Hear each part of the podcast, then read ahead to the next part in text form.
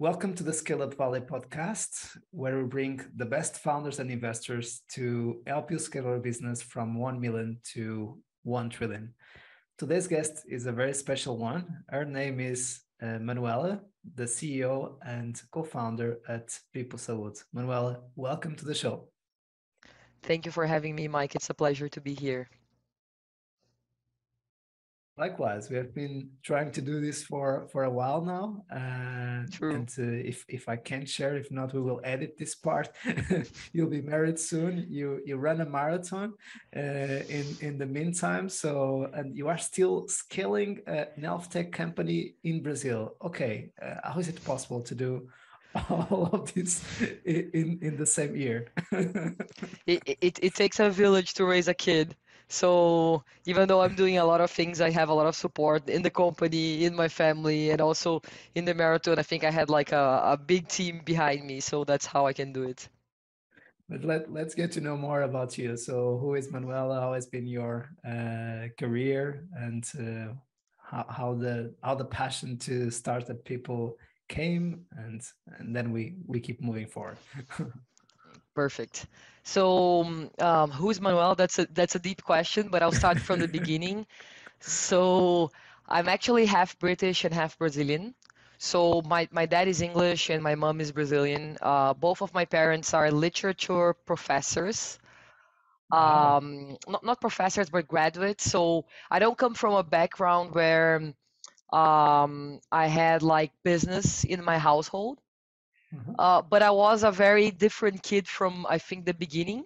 So one episode that I like to kind of like mention a lot is I had like a student fair when I was 4 years old. And then they asked the kids what you wanted to be when you grow up. And then you had like the usual answers like, I want to be an astronaut. I want to be a dancer. I want to be a soccer player. And I said I wanted to be the president of Brazil.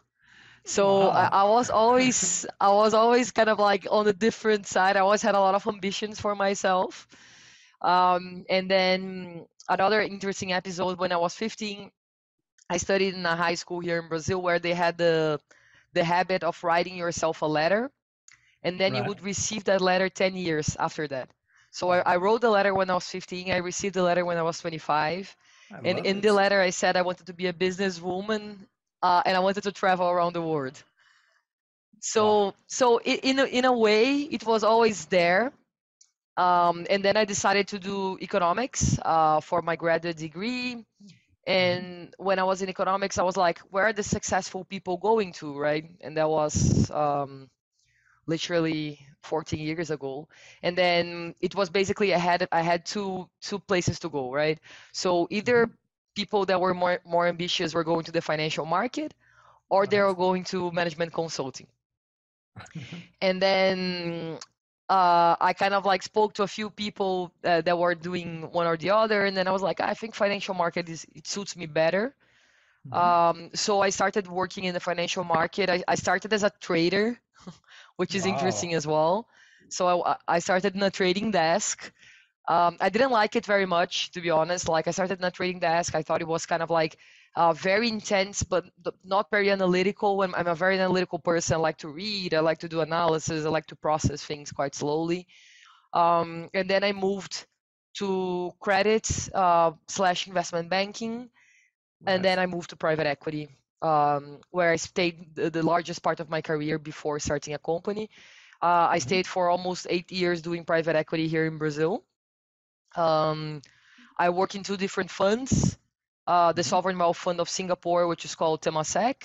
And then I went to another fund called Actis, which is also a British fund focused on emerging markets. In both these funds, I was focused on healthcare, and that was totally by chance. Wow. I did a little bit of financial services as well. And then in 2018, when I decided to leave, I actually decided to leave because I wanted to start a business in the intersection between financial services and healthcare. And that's how my entrepreneurial journey starts. And it took me a year to start People. Wow. And so now I'm curious to get to know more that year, how it looks like, and how have you evolved your thesis? How did you have the courage to get out of your private equity, I would say, prestigious role and comfortable life to kind of start everything from the scratch with a dream. How has been that process? Because I'm sure that a lot of people that are now listening to the show, of course, some of them are already starting their companies and scale their companies, but a lot of them might be executives that are thinking, is this the right timing for me to start a company? Maybe not yet, and understanding how it looks like to go through the discovery and building the thesis, it's really important, right? Yeah. So I think that's a very interesting year in my life, like 2018, 2019. First thing, like when I was doing private equity, for a while, I was looking at the entrepreneurs that we were looking to back. And I always felt like, you know, those people on the other side of the table, they are way more interesting than me and my bosses and the people that work with me. So I think that feeling grew. And I was like, I don't want to be here kind of like evaluating things in a PowerPoint, in an Excel. I want to be building. Mm-hmm. So I had this urge to kind of like create things. And I think that took me probably 4 years to kind of like really, really jump from that boat. And I think the main reason why it took me a while to jump is what you just mentioned, right? Private equity was prestigious. I was traveling a lot. I was like going to meetings with a lot of interesting people. I had a good salary. So it took me a while to break this inertia. Mm-hmm. And I had a boss in the beginning of my career that he always said, you have to do the things for the right reasons. And you have to understand what's the cause and what's the consequence. Mm-hmm. And after a while, I was like, I think money is being my cause, not my consequence. And, you know, after a lot of self-reflection and a lot of kind of like understanding myself, I was like, I'm not happy doing this. I'm just staying because it's comfortable. So I decided to leave. And the moment was also a good moment because I was in a fund that was raising another fund. So we were in between funds. So it was kind of like, you know, that place that gives you the moment to say, you know what, let's do it. And then I did it. I left. I had money, so I was in a privileged position. I had money to think. One of my co-founders was already in that mission with me. Mm-hmm. So me and Tiago, we decided to kind of like, Tiago was in his MBA, leaving his MBA. I was there, and we started exploring things together. And the first time I started, like in the beginning, I did it with a private equity mindset. And a private equity mindset is, I have this thesis on PowerPoint, it looks great, and I'm going to pursue it. I didn't have a lot of connection with the problem and with the people and how it actually worked in real life, but I literally spent hours and hours reading research reports, interviews. I knew everything about the market. I didn't know a lot about how it actually worked. And that's how I started my first kind of like investment thesis, you know? Love it. And then I went there to do it, and literally everything in real life was different from what was written in the paper. So just to be really, really quick here, I wanted to do a company that was looking at fraud in the healthcare system. Mm-hmm. So the underlying thesis was, I'm going to receive the healthcare data from the HMOs and the PPO, so the health insurers.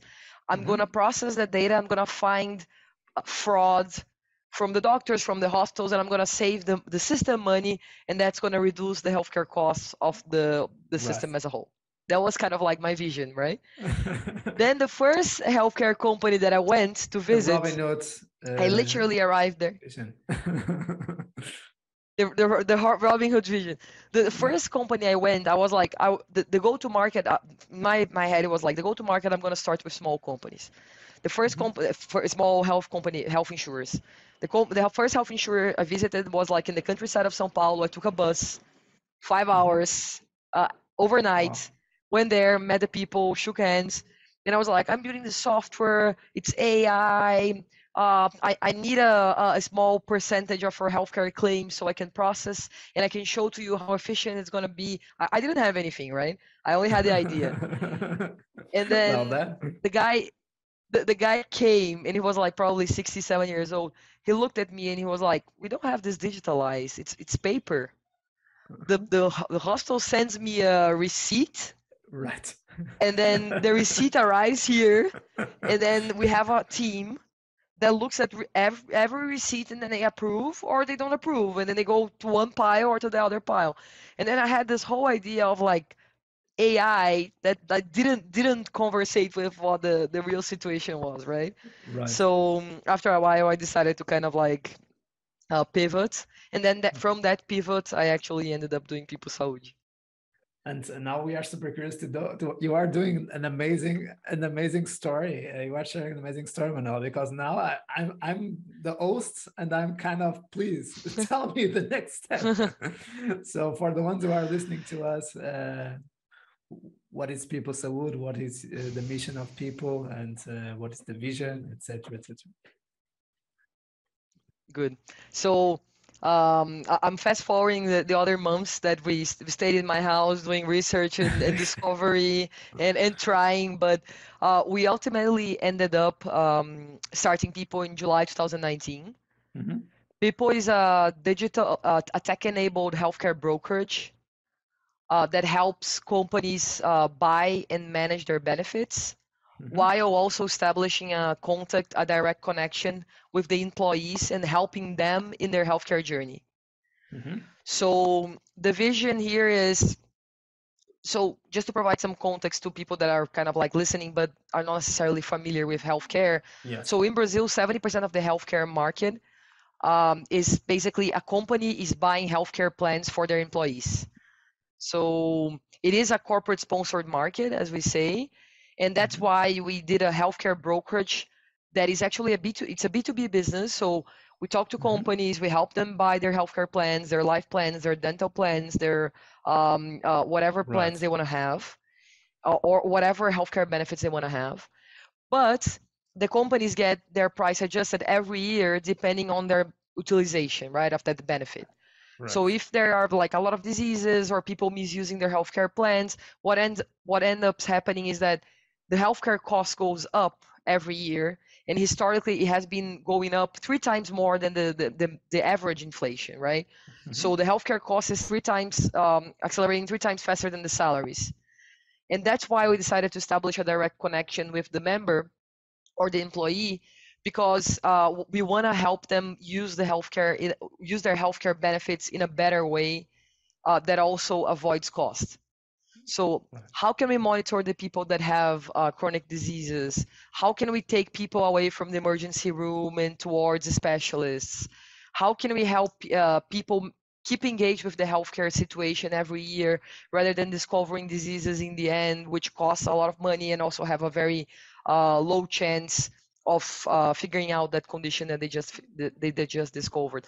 So that's a little bit of what we are trying to do. And we say that our vision is to become the platform that turns healthcare into something that's simple and also accessible. Definitely, it's lots of complexity, and we could be here speaking about all day about the complexity, or not even all day, all month or all week about the complexities of the healthcare system, how to align incentives, how to be able to ensure engagement, etc., treatment adherence. So a lot of factors. And of course, you are very well backed. And in terms of stage of growth, you have raised the Series A last year. If you want to share some of your investors, I also have here the list, but Thrive Capital, Kaszek, Atlantico, One VC, Monashees, and also a very well-known angel that is backing people, David Velez, that is kind of one of the main icons of the Brazilian and Latam ecosystem, and a $20 million Series A round last year. Feel free to add any other stats in terms of stage of growth for the ones who are listening, just to relate, understand where you are in terms of stage of growth, right? Yeah. So we started the company in 2019. We had this big discussion whether we should start it with our own money, bootstrap it a bit, or fund it straight away with like a pre-seed round. Mm-hmm. And we decided to go with the pre-seed that was led by Monashees and One VC, and also David Velez is the largest angel. And I think that's kind of like interesting to share, because a lot of people might kind of like face the same challenge, right? Should I do it with my own money? Should I raise external capital? What are the pros and cons? And then for us, it was like, what's the moat of the business we are building? And then the moat was like, we need to build a product that creates an amazing experience for both the HR and for the member. So they are engaged with our solution, and that creates, that leads to the vision that we are seeing here. Mm-hmm. And thinking about products, with the current market, if you want to hire good engineers, if you want to have product as your moat, you need to spend money. And we were like, we will never be able to do it with our own money. We don't have that amount of capital to be competitive. And on top of that, the most talented engineers will be drawn to large names in the cap table. So fundraising can be also a talent advantage in that sense, like having good funds. So we started with that round. A little bit later, we started picking up traction quite fast. We had a kind of like a continuation to our seed round that was led by Kaszek. And then later, we had our Series A last year, because we were picking up a lot of traction as well. And we wanted to accelerate that growth trajectory. But above all, we wanted to invest even more in product, right? I have this thesis that healthcare, it doesn't go like this in a curve that it's exponential. Mm-hmm. Healthcare goes in an exponential trajectory, but it starts slow and then it really picks up. So you are building today the advantages of the future. And if we wanted to invest a lot in product, if we wanted to have the best-in-class engineers, the best-in-class product professionals, the best-in-class designers, we needed to have money. And then we ended up raising a large Series A, even though we are not a capital-intensive business model. So we don't have coupons, we don't have logistics, we literally spend money in salaries, and we have a few M&A opportunities, but M&A is something that you can choose to do or not to do. So it was really, really about hiring the best talent out there. Got it. Super, super interesting. And I was maybe also thinking that from pre-seed to the Series that we were talking about, this transition from the private equity world and navigating this pre-seed stage and this seed stage, I think that now you are getting a little bit closer to the kind of the stage that you were in at maybe still a little bit smaller than at that time in the private equity world. But it should have been a huge challenge to go through those kind of 3 years to go from pre-seed to A, right? And I think that that's also one of the periods that the founders are most afraid of, because they know that it will be painful to go through Series A, Series B, etc. But it will be a great sign that they were able to get there, as you did. So congratulations. Exactly. No, thank you. And I think, like, to be honest, I think some of the listeners also might relate to that.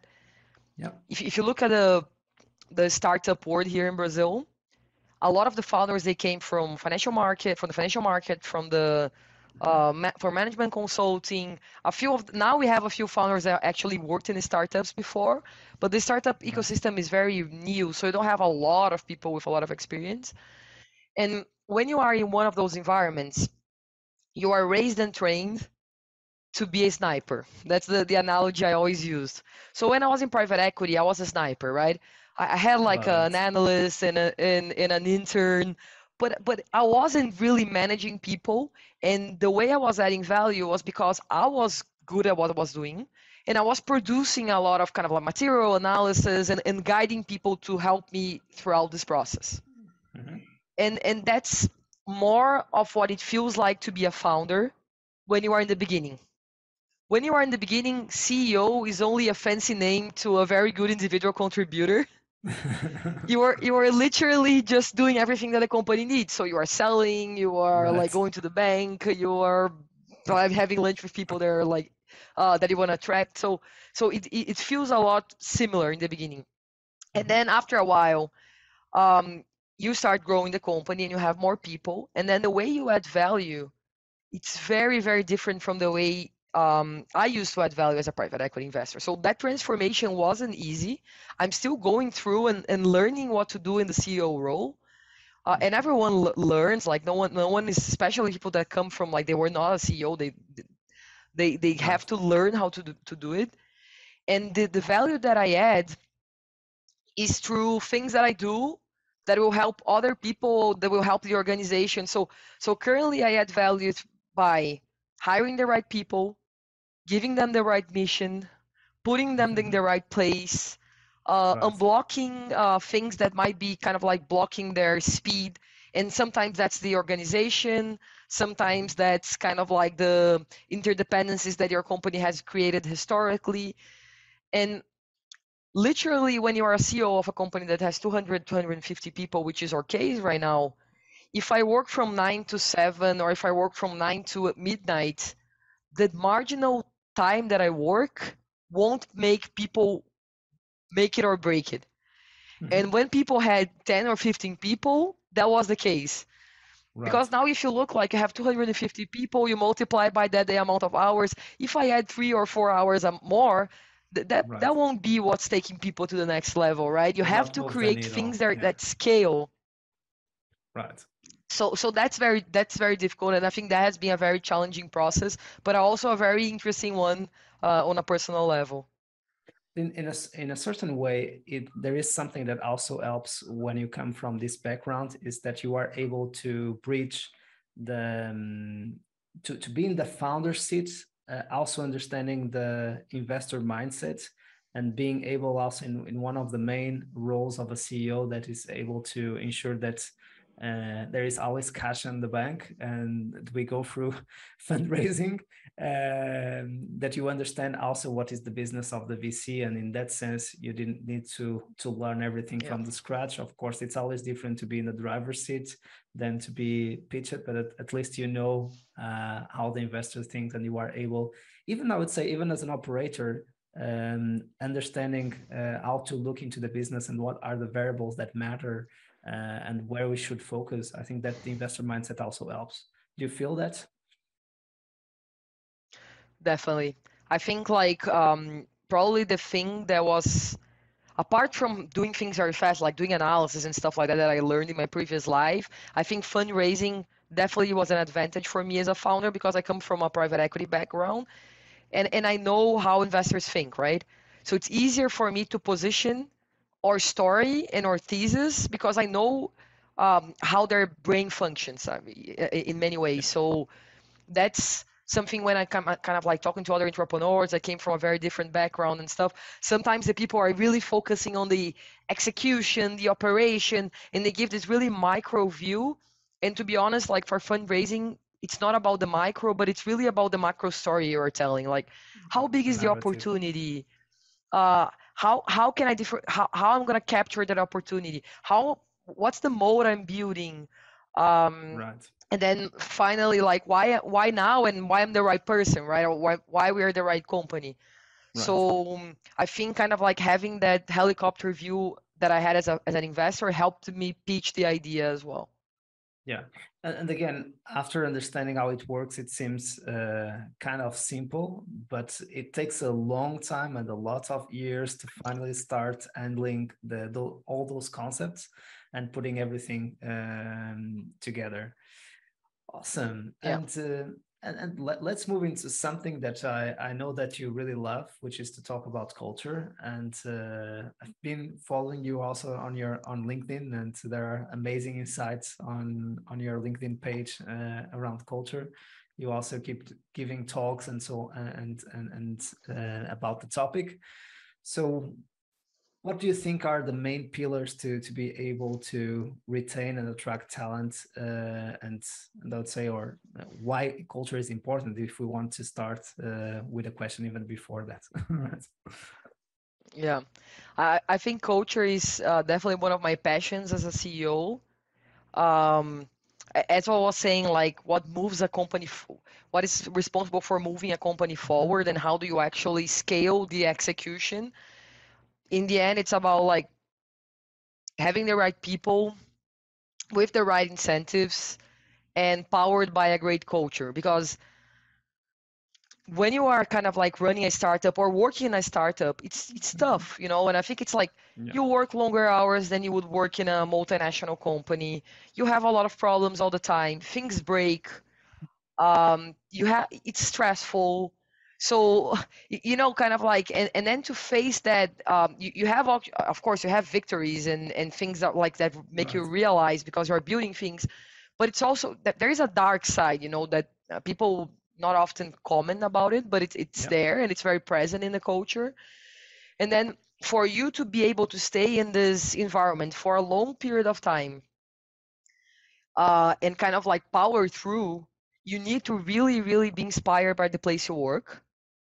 And that means I admire the culture, admire how people act, and I also admire how smart they are and how they're solving problems, right?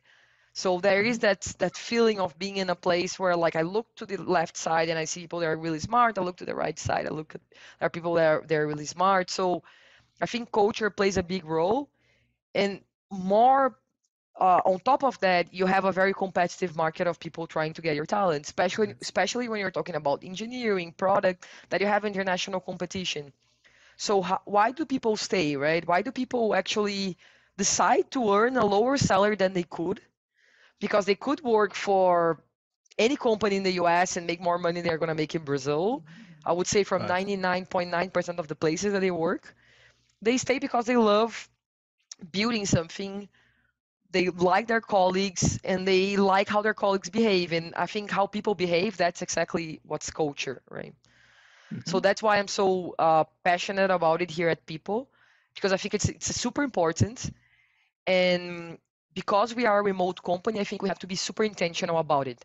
So culture is not like, oh, culture is what happens. No, culture is what you make happen, you know? It's how you, the rituals you create, how you incentivize people, how you fire people, how you promote people. I think that's actually what creates a culture. Right. And I like the very simple way you articulate it, right? So why people stay here, it's because they really enjoy the colleagues that they work with and the way they behave, and that's why they don't move to other countries and to other cultures where they can have an higher financial compensation, but maybe they would not have such an high emotional compensation or fulfillment or happiness compensation. And you think that, of course, this is and we talk, that's true. We were talking about fundraising. We were talking about the investment mindset, the founder mindset, but we always think about the secret sauce for the customer. That's all about in the slides. If we think about the fundraising deck, it's all about what is the secret sauce for the customer, how we will win the category. And we know that talent nowadays is the critical ingredient also to win that battle. And we never talk, what is our secret sauce to be able to attract and retain that talent? And I like the way we are talking about it, because you are really putting the focus on how are we able to develop a secret sauce or a moat for our people to stay with us, to create a moat for our customers to stay with us, which is retention, and retention attracts acquisition. Interesting. Yeah, I think something I've learned as an entrepreneur in the past 3 years is you can add a lot of value to the company by hiring the right people, that's for sure. But hiring people won't be the miracle that you are looking for. Mm-hmm. So people come, they don't have context, they don't know your business. It's going to take a while for them to perform, you know? So if you have the right people and then they stay, you don't lose the context. And context is extremely powerful. Love it. So I think that's kind of like, that's why you have to think about retaining the right talent a lot. And sometimes, for people in the video, I'm sorry, my cat is part of the... That's amazing, it's part. He wants to play a role in the podcast. So that's the new star of the podcast. Yes. For the ones who are listening, the cat of Manuela just went through the laptop. The video. kind of a relaxing moment for everyone to rest, and it keeps going again and again and again. So saying that culture is super important and it needs to be very well treated as part of the family. Exactly. And this is a good introduction about diversity and inclusion. And why do you think this is so important in terms of building the culture? Yeah.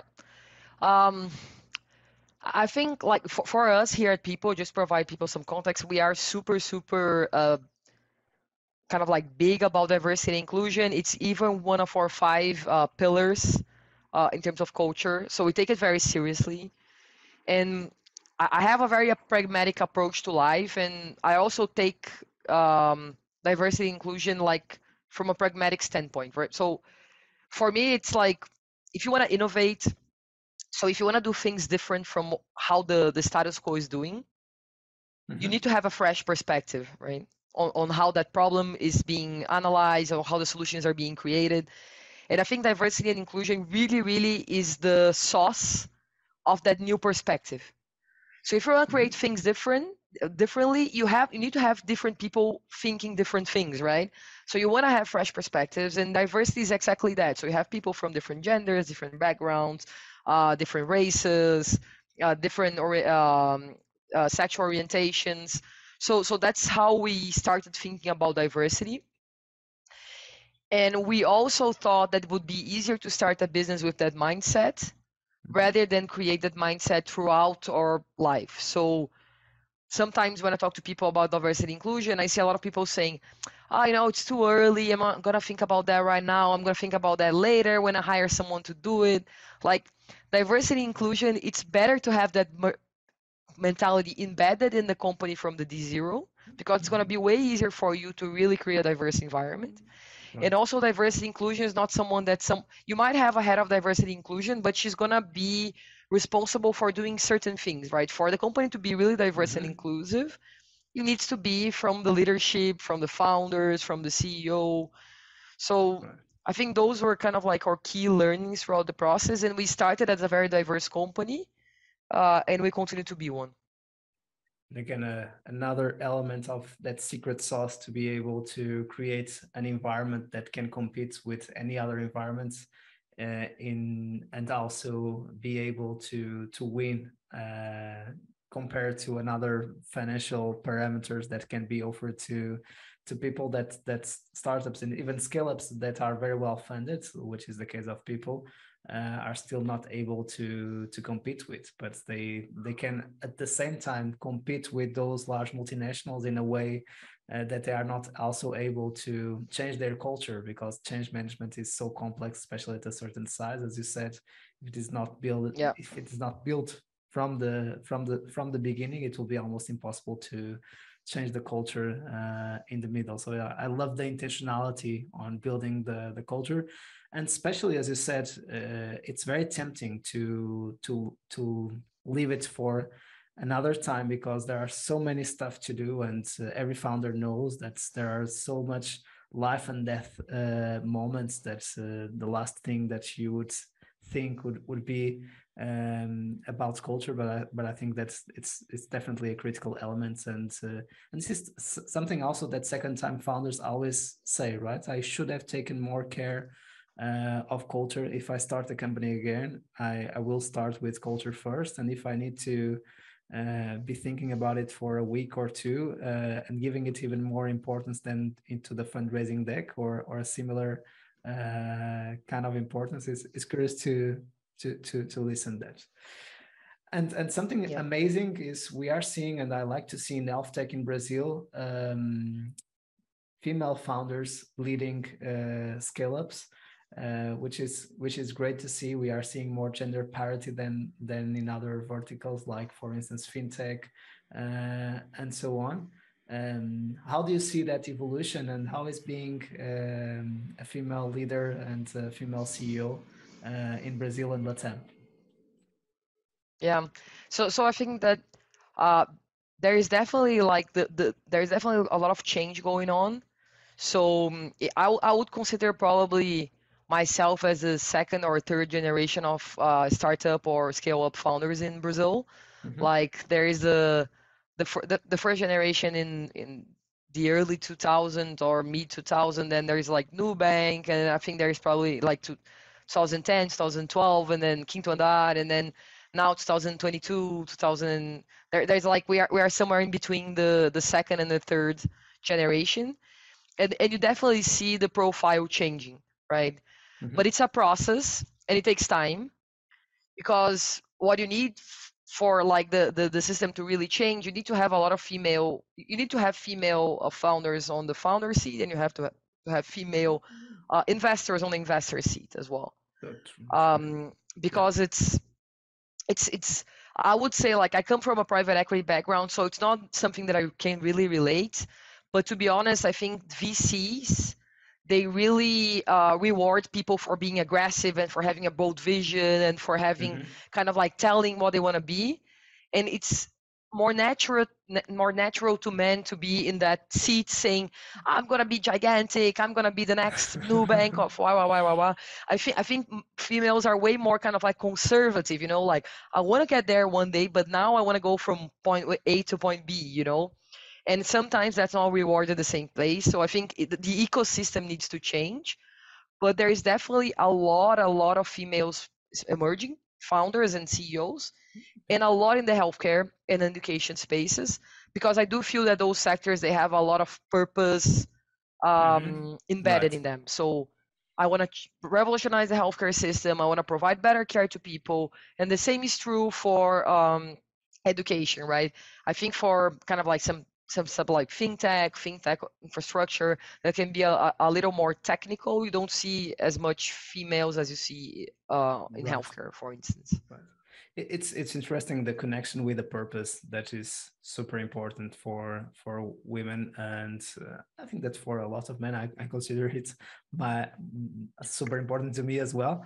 But agreed. So I think that there is this capacity of thinking for the common good that women have embedded even stronger than men in general. I like that approach to that.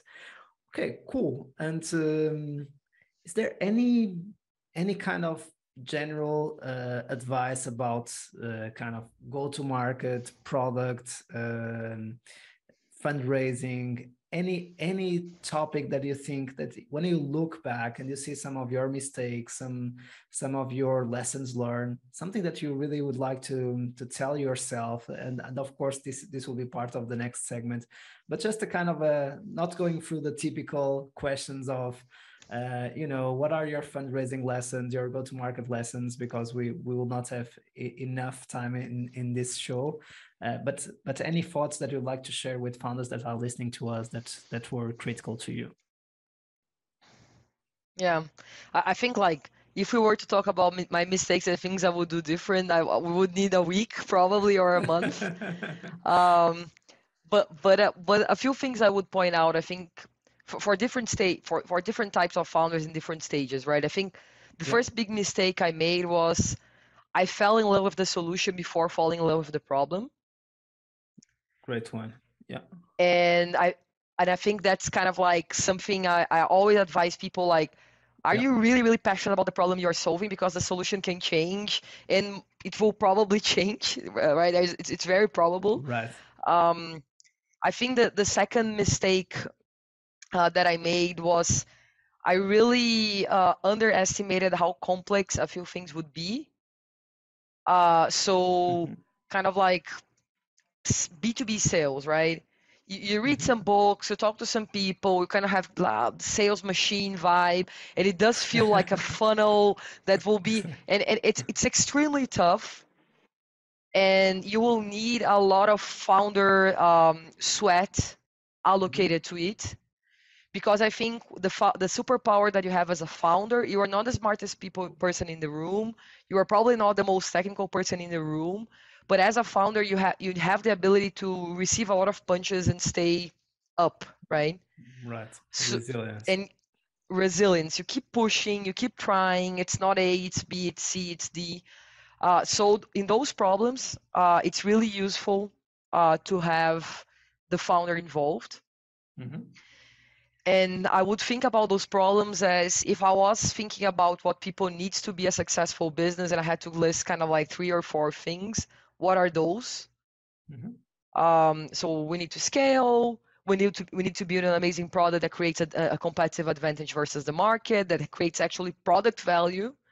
It's not only a nice experience to using the app, because that's not what's going to take us there. Nice. We need to have a very good relationship with the healthcare operators. And I would put those kind of like top 3 things, and I would allocate founder time to those. Because when you go talk to the healthcare operators, it's going to be challenging. They don't want to do an API. I know for that for sure. And you need to convince them to do an API, and that's going to take a year or 2, you know, and then sometimes like having the founder resilience, it's super useful. But mm-hmm. at the same time that I think it's worth allocating founder time, I think it's worth having being very humble from an intellectual perspective and knowing that you don't know, right? It's very important to know what you don't know. So you might have that superpower of resilience, but you don't know anything about how to set up a CRM. And if you try to do that over your head of sales, either you hire the wrong person, that's why you're doing that, or you're being kind of like super tough to work with, right? Because like you hire someone that's a specialist and then you're trying to do their role. So I think those 2 things are things that I really look back and I would allocate more time since the beginning. Great reflection, and I was really impressed by the clarity of your thoughts in such a general and open question. So what did you tell yourself about what are the main problems or the main mistakes that you have faced that you would, if you would be able to go back? So congrats. And finally, the last segment. I do spend a lot of money and time with self-development, and that's another. So those things that I'm answering are things that I'm constantly asking myself and talking about myself, like with my shrink or my coach, and I do feel that they make me a better leader. Like I have been spending a lot of time in order to be more conscious about who I am and the things I'm good at and the things I'm not good at, and the things that I regret, and how I should overcome those things, because it's not going to go back in time. So that's something I also kind of like, I think it's very good money spent for founders. Congratulations. Knowing yourself better. Yeah.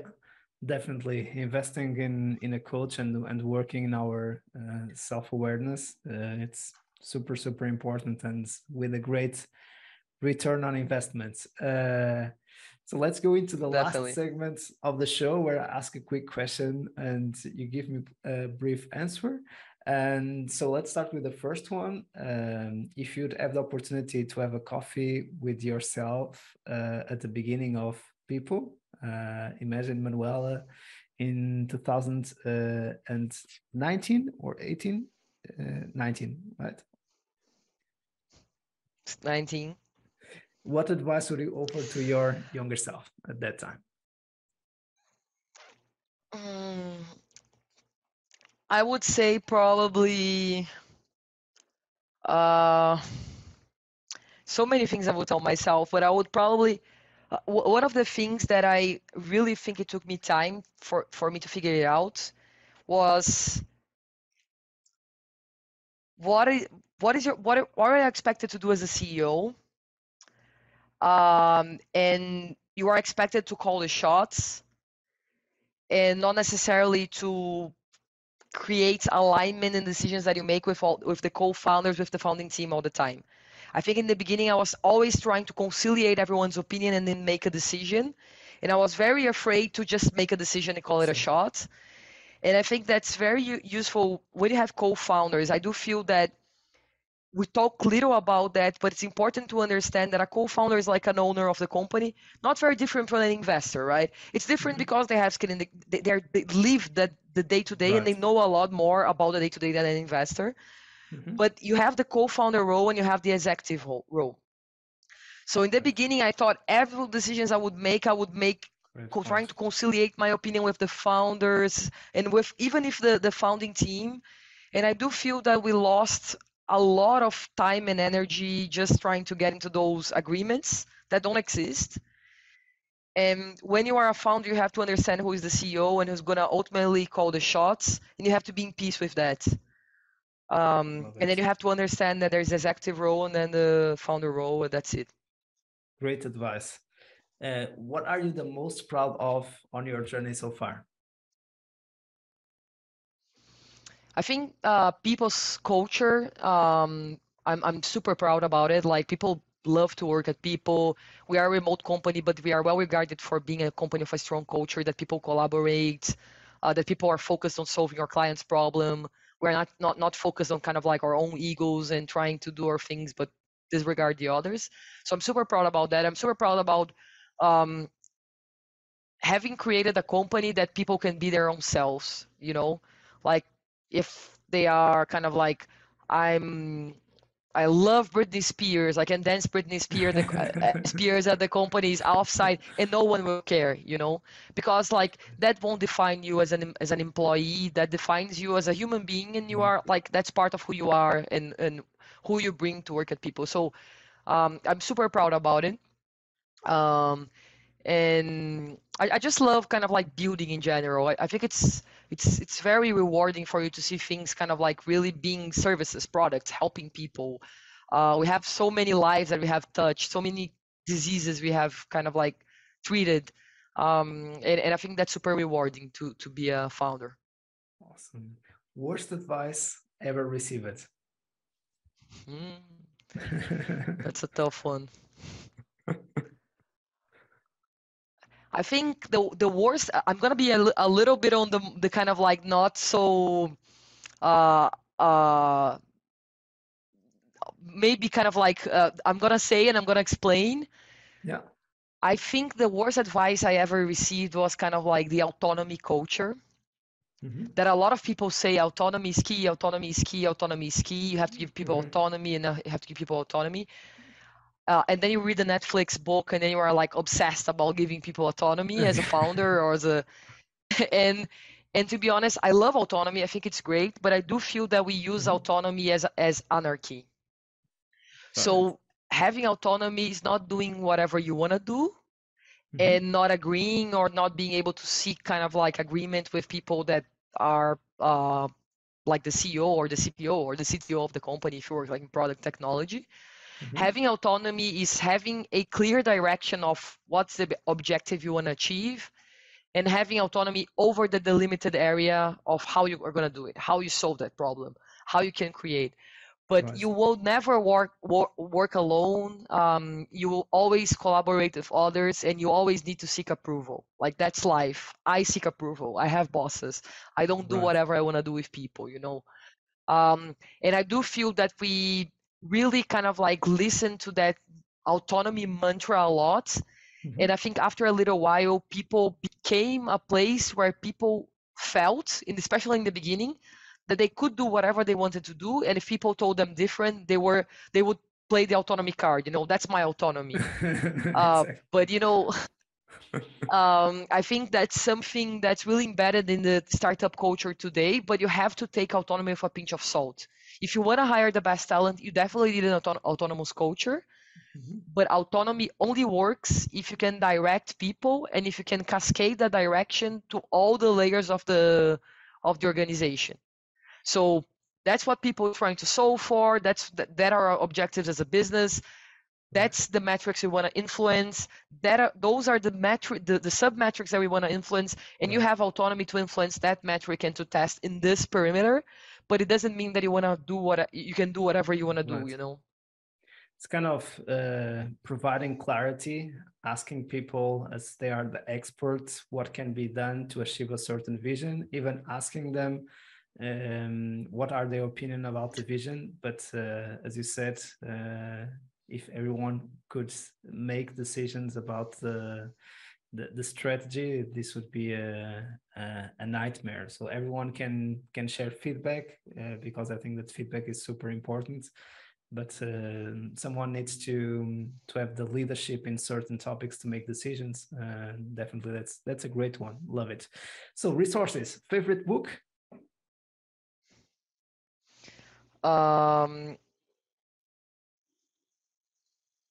Let me think. Favorite book? That's a tough one. It doesn't need to be a business one. It could be a non-business. No, if it's not a business one, I have an easy one. I love Ken Follett, and I love his trilogy about the wars. I think I don't know the exact name of the trilogy in English, but Ken Follett's definitely my favorite author. Mm-hmm. I think if I had to say about a business book, I would probably pick. Let me look at my library. I would say probably The Hard Things About the Hard Things.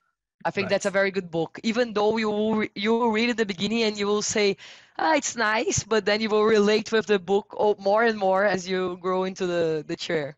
Exactly. Favorite movie or series? Favorite movie or series? I would say Friends. Got it. So we can understand why, and that's why you are building an amazing culture.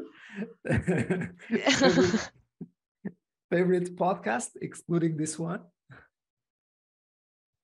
I would say probably Acquired. Great one. For those who are not familiar, you should, especially if you want to go deeper into the kind of like stories behind the company. It's really nice. It's really well done. Really, really good. Manuel, it was really a pleasure to have you on the show. Thanks so much for making the time, and you are always invited to come back and hold the best for the next steps of people. Keep having that energy and that passion for making the difference in the healthcare world. Thank you very much. It was a pleasure being here. And to our community, we keep bringing you the best of the best to make your life a little bit easier from 0 to 1, 1 to 10, and 10 to 100. See you soon, and keep scaling.